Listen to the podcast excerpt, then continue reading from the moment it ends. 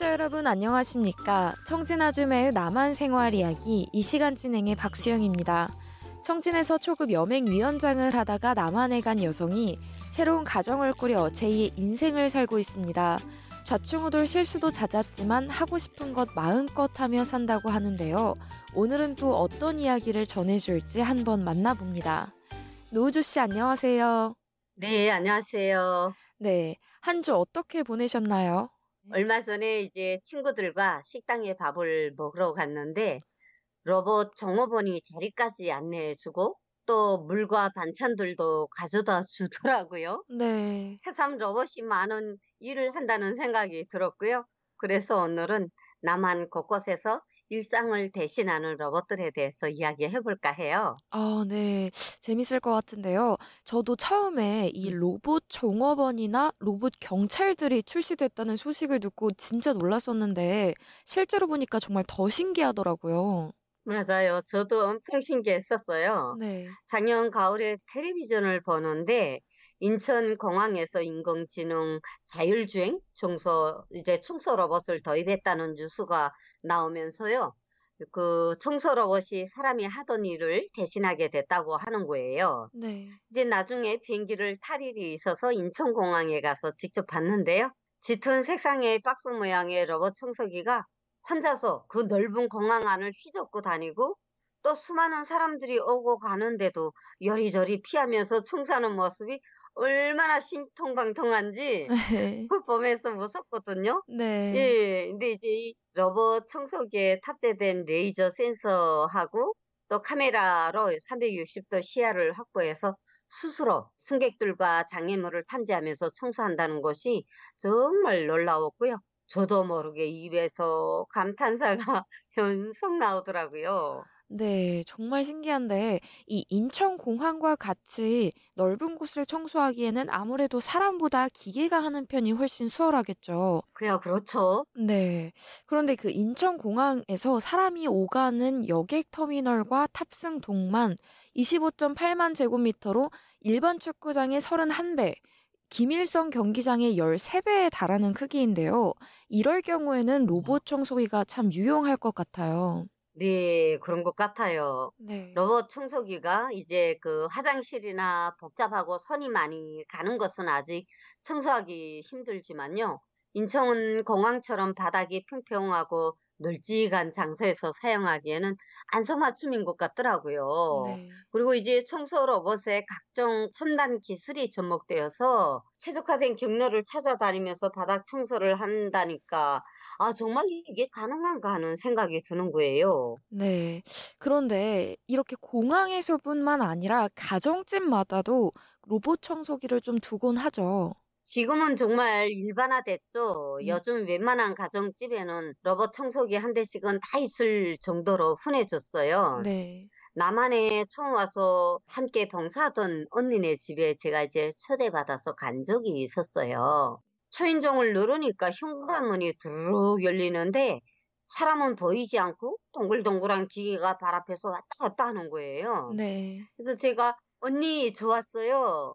조그만 기계가 발발 거리면서 돌아다니는데 이건 뭐 하는 거예요? 라고 막 소리쳤죠. 그런데 방금까지 그 돌아다니던 기계가 언데간데 없이 눈 깜짝할 사이에 사라진 거예요. 네. 그래서 제가 언니 좀 전에 발발거리며 돌아다니던 그 동그란 기계는 어디 갔어요?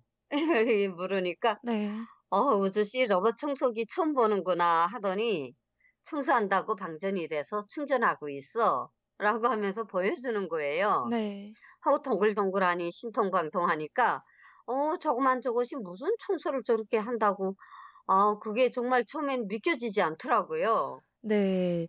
가정집에서는 예전에는 그 공기로 먼지를 빨아들이는 진공 청소기를 많이 사용해 왔고 또 지금도 사용하는데요. 보통 사용하는 진공 청소기도 어린 초등학생 키만큼 되다 보니까 이렇게 작은 강아지 크기만한 로봇 청소기를 보면 어 이게 청소가 되나 의아할 만도 했겠네요. 네.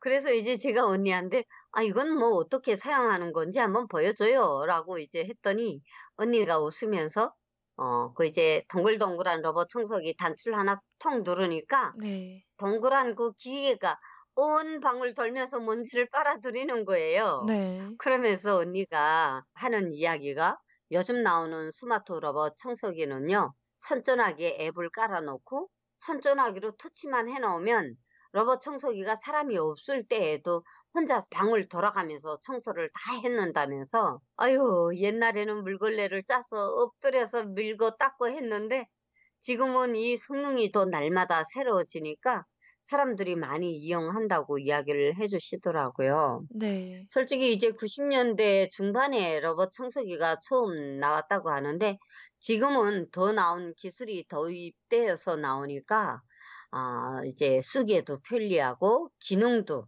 더 많이 도와줬다고 해요. 네. 그런데 그럼 이런 로봇 청소기는 어디서 구매할 수 있을까요? 로봇 청소기는요, 백화점이나 또 전자제품 전문 매장에 가면 쉽게 찾아볼 수 있어요. 네. 그리고 이제 인터넷으로 사람들이 사용 후기를 찾아보고 주문하기도 하고요. 또 이제 텔레비전에서 방송하는 홈쇼핑 방송을 보면 청소기의 기능을 또 아주 자세하게 설명해 주거든요. 네. 그때 이제 방송에 나오는 번호로 전화를 하면 바로 주문도 가능하고 집 앞에까지 배달이 와요. 음, 네. 그러면 처음에 말씀하시기로 로봇 종업원도 보고 오셨다고 했죠? 네, 정말 얼마나 웃었는지 몰라요. 네. 어느 날에 이제 단체 모임이 있어서 지정된 식당으로 이제 미리 가서 앉아 있었어요. 네. 인원이 이제 많아서 예약석에 앉아서 친구들과 이야기를 나누고 있는데요. 누가 자꾸 말을 하는 거예요. 네. 사람은 분명 우리밖에 없는데 앉아서 이야기를 나누고 있는데 네. 반찬이 가득 담긴 3단 사각형 기계가 우리 식탁 옆에 두고 와가지고 반찬을 내려달라고 말하고 있는 거예요. 그래서 음. 우리가 이제 반찬을 식탁으로 옮겨 놓으니까 로봇이 혼자서 또 굴러가는 거 있죠. 음. 식당에 이제 탁자가 4개였으니까 로봇이 4번을 왔다 갔다 하면서 반찬들을 다 날라놓고 자기 임무는 이제 끝났다는 듯이 주방 한쪽 옆에 또 얌전히 또 가 있더라고요. 네. 그러다 이제 주방 이모가 또 주문 내역을 로봇에게 알려주고 음식을 몇 번 테이블로 배달해 주고 오라고 하니까 반찬과 음식들을 3단충에 가득 싣고 그것도 침착하게 착착착착 지정 테이블로 정확하게 배달하러 가다가 음식을 다 내려놓으면 또 다시 자기 자리로 돌아오는데 신통방통할 수가 없더라고요. 네. 이 로봇 종업원이 처음 출시됐고 저도 처음 봤을 때 정말 놀랐는데 특히 무거운 네. 음식들을 배달하기 참 쉬울 것 같아요. 사람이 하면 손목이 아프고 그런데 그 로봇은 기계다 보니까 한 번에 많은 양을 그리고 무거운 거를 한 번에 다 배달해 주더라고요. 예. 네. 그런데 이렇게 빠르게 기술이 발달되어 가는 것을 보면서 좀 적응하기 힘들지는 않으셨나요? 이게 대한민국은 하룻밤만 자고 일어나면 신제품들이 쏟아져 나오니까 네. 처음엔 사람들이 어떻게 사용을 해야 할지 몰라서 갈팡질팡하기도 하더라고요. 네, 아무리 그렇죠. 설명서가 있어서 읽어보고 이해하려고 해도 자꾸 저도 헷갈리곤 하는데요. 네. 저도 이제 오랫동안 최신 기술을 이해하려고 배우려고 생각도 하고 자기 개발에 노력을 하면서 지금도 살고 있거든요. 네. 이제 새로운 기술이 날마다 쏟아져 나오는데 그걸 사용하는 인간이 따라가지 못하면 또 안 되잖아요. 네. 그런데 이 21세기 발명품 중에는 스마트폰, 즉 지능형 손전화기를 또 빼놓을 수가 없겠죠. 그렇죠. 지능형 선전화기는 말하기도 입 아플 정도로 다양한 기능이 있는데요. 또 요즘은 음성인식 기능이 있어서요.